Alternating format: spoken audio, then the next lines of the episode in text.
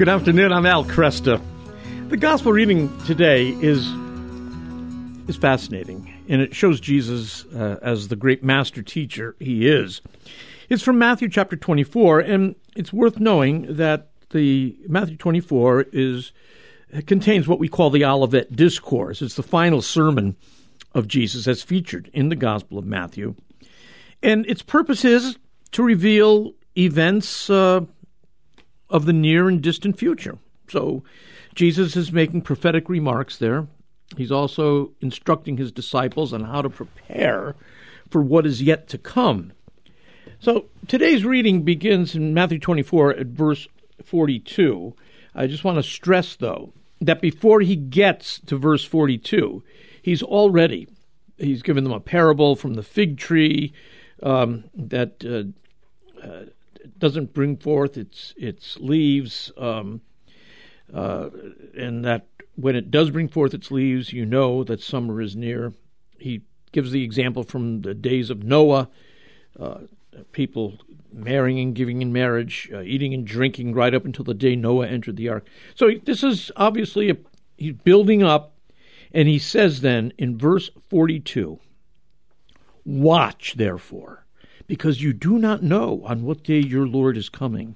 But know this that if the householder had known in what watch the burglar was coming, he would have kept watch, and would not have allowed his house to be broken into. For this reason, you also be ready, because the Son of Man is coming at an hour you do not expect. Who then is the faithful and sensible slave whom the master has appointed over his household to give them their food at the proper time? Blessed is that slave whom his master will find so doing when he comes. Truly I tell you, he will appoint him over all his goods.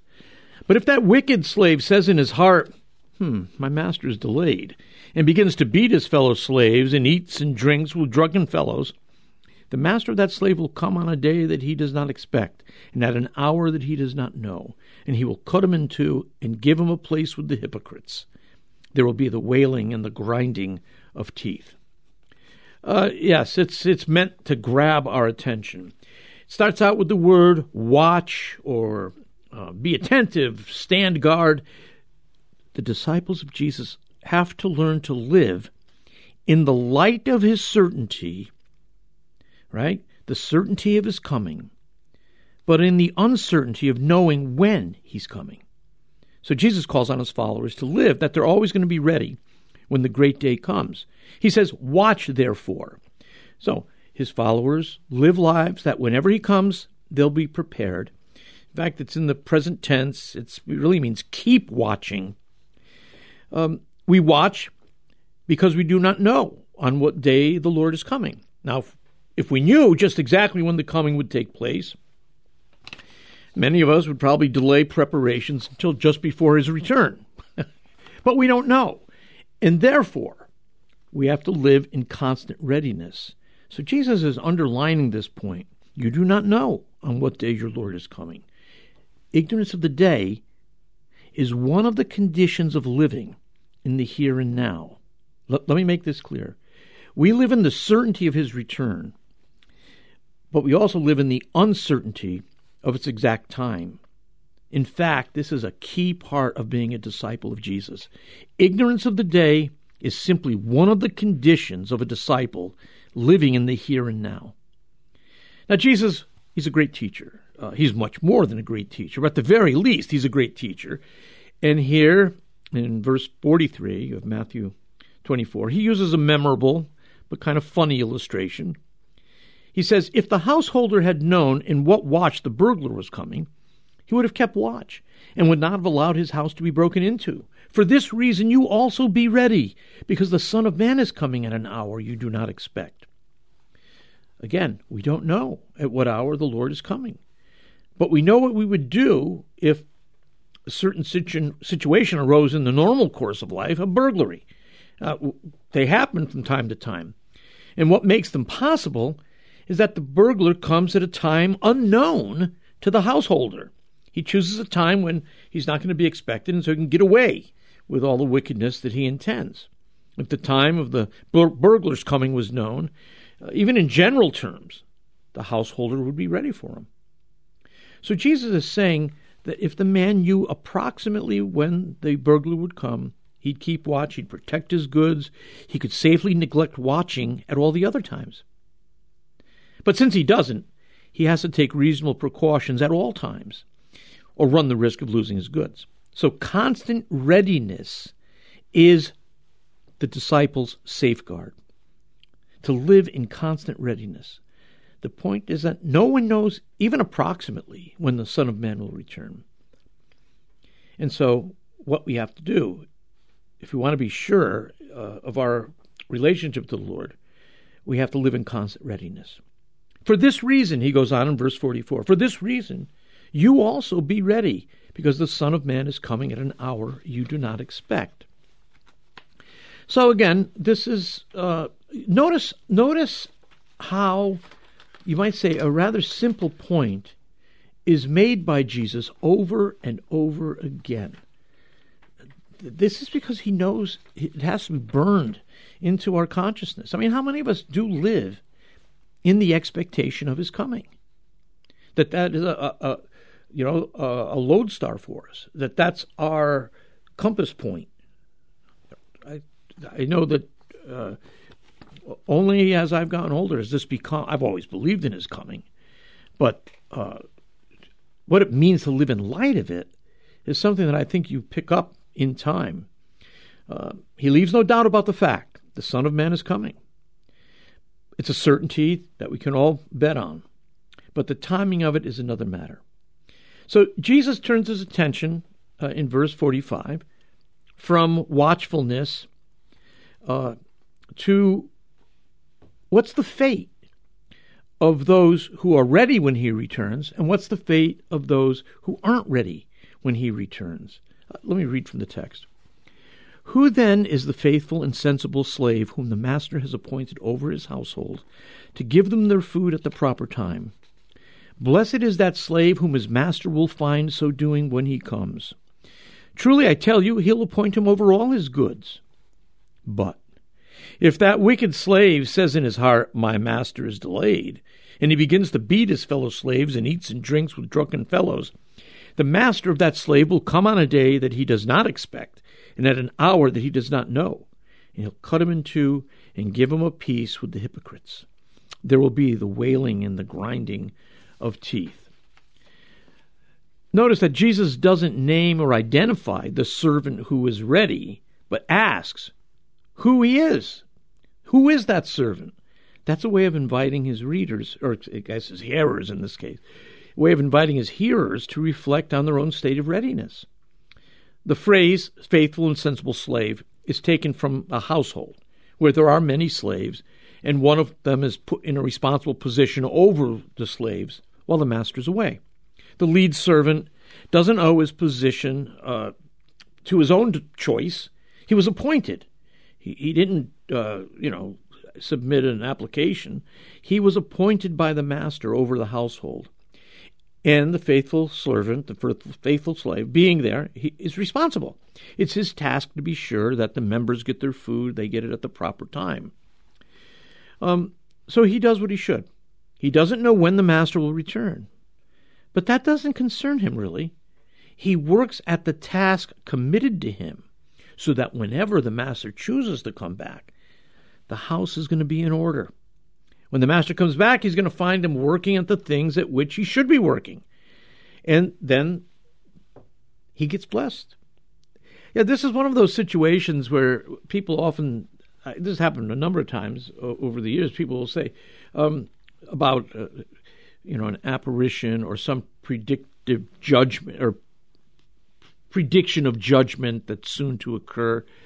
And they say, you know, if you knew Jesus was coming tomorrow, what would you be doing today? I'd pretty much be doing the same thing today that I'm doing now. And I think that's we ought, ought to keep that in mind. Are we doing what we've been called to to do?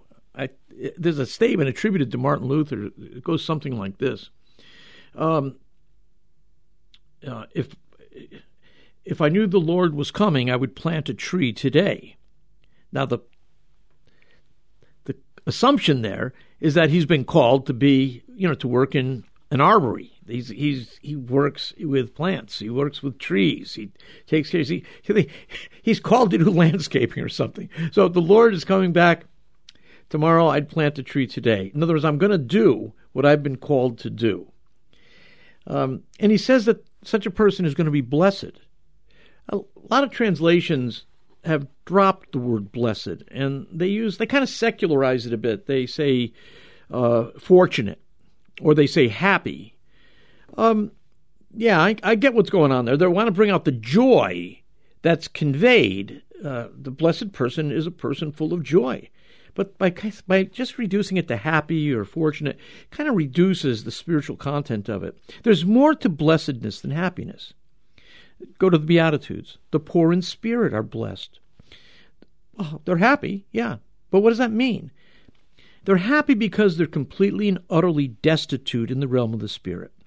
They they recognize they do not have spiritual resources and are completely dependent on God. Um, they're blessed, and this is the key thing. They are blessed and they are happy because the hunger for God that they feel in their poverty of spirit is certain to be fulfilled. They are happy in the same sense that a hungry, famished man who hasn't eaten for a day uh, is happy knowing that he's about to go to the banquet. The faithful servant is blessed because he's going about his master's business with full, joyful anticipation of the master's return. And there, the master is going to reward the servant by setting him in the most responsible position uh, he appoints him over all his goods. So the reward for faithful service is opportunity of serving in a higher and more responsible capacity. Um, I don't know how many times I've been asked over the years about how to get in Catholic media. How can I get in Catholic media? My answer is always the same. What are you doing right now to spread the word of the kingdom? Start right where you are. Don't wait for schooling or training. Just start where you are, sharing what you know about the Master. And when He wants, He'll broaden your ministry. It's our responsibility to go deeper. It's His responsibility to make the message go wider and broader. I'll come back on the other side of the break and uh, wrap up uh, this uh, particular gospel reading from today and also have a few words about what Catholics do believe about the coming, the return of Jesus. I'm Al Kresta.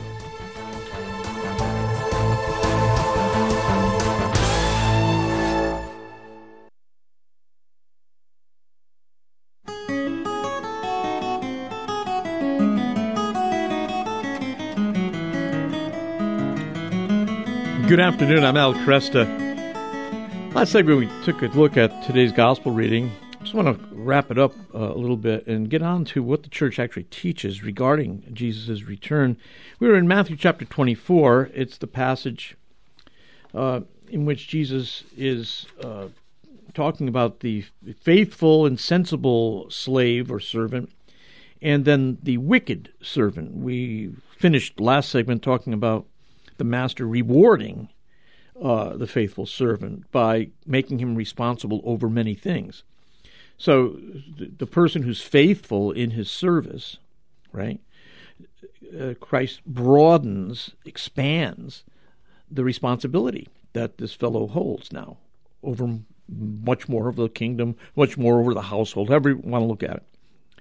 He doesn't just leave you stagnant. You did a good job, good enough. No, he takes that as an opportunity to expand the services of the faithful and wise slave. Um, and then he turns his attention, Jesus turns his attention to the unfaithful slave. Uh, this, this person, uh, if, the, if the faithful slave had a certain type of character, this fellow has the opposite. Um, he says, If that wicked slave says in his heart, My master is delayed, and begins to beat his fellow slaves and eats and drinks with drunken fellows, the master of that slave will come on a day that he does not expect, and at an hour he does not know. And he'll cut him in two and give him a place with the hypocrites, and there'll be wailing and the grinding of teeth. Well, the whack, uh, the slave, right? He has no, he has no virtue. I mean, he has no moral fiber. Um, he's he's not even in a sense rebelling against the master. He's simply indulging just his base characteristics. He's thinking in his innermost being, in his heart. That, seems, that means what other people can't see. So he's saying in his heart, My master's delayed. You know? Yeah, uh, Jesus' coming is delayed. He doesn't ask how long the delay will be, but he seizes on the simple fact that he's not going to have to give an account of himself for quite some time now. I mean, he he has to know the master's going to return, but he's so uh, unable to resist uh, impulses uh, that he chooses to forget that the master is coming back with certainty. He acts for all the world as though the delay had somehow removed all possibility that the master is going to come back. And then, of course, we see what kind of man he is. He beats his fellow slaves. He's cruel. He eats and drinks with drunken fellows. He's self indulgent. Um, and he acts unjustly. He, again, he apparently hasn't reckoned with the fact that his charge is temporary. It was given to him by another. And he hasn't reckoned with the basic fact that the master is definitely coming back and he'll come on a day that I don't expect. Jesus adds an hour that he does not know. So Jesus, with that addition, there's underlining the truth that delay doesn't mean cancellation. All right? The master may have been away longer than you expected, but that doesn't mean he's not coming back. And of course, the application to the coming of the Son of Man is obvious.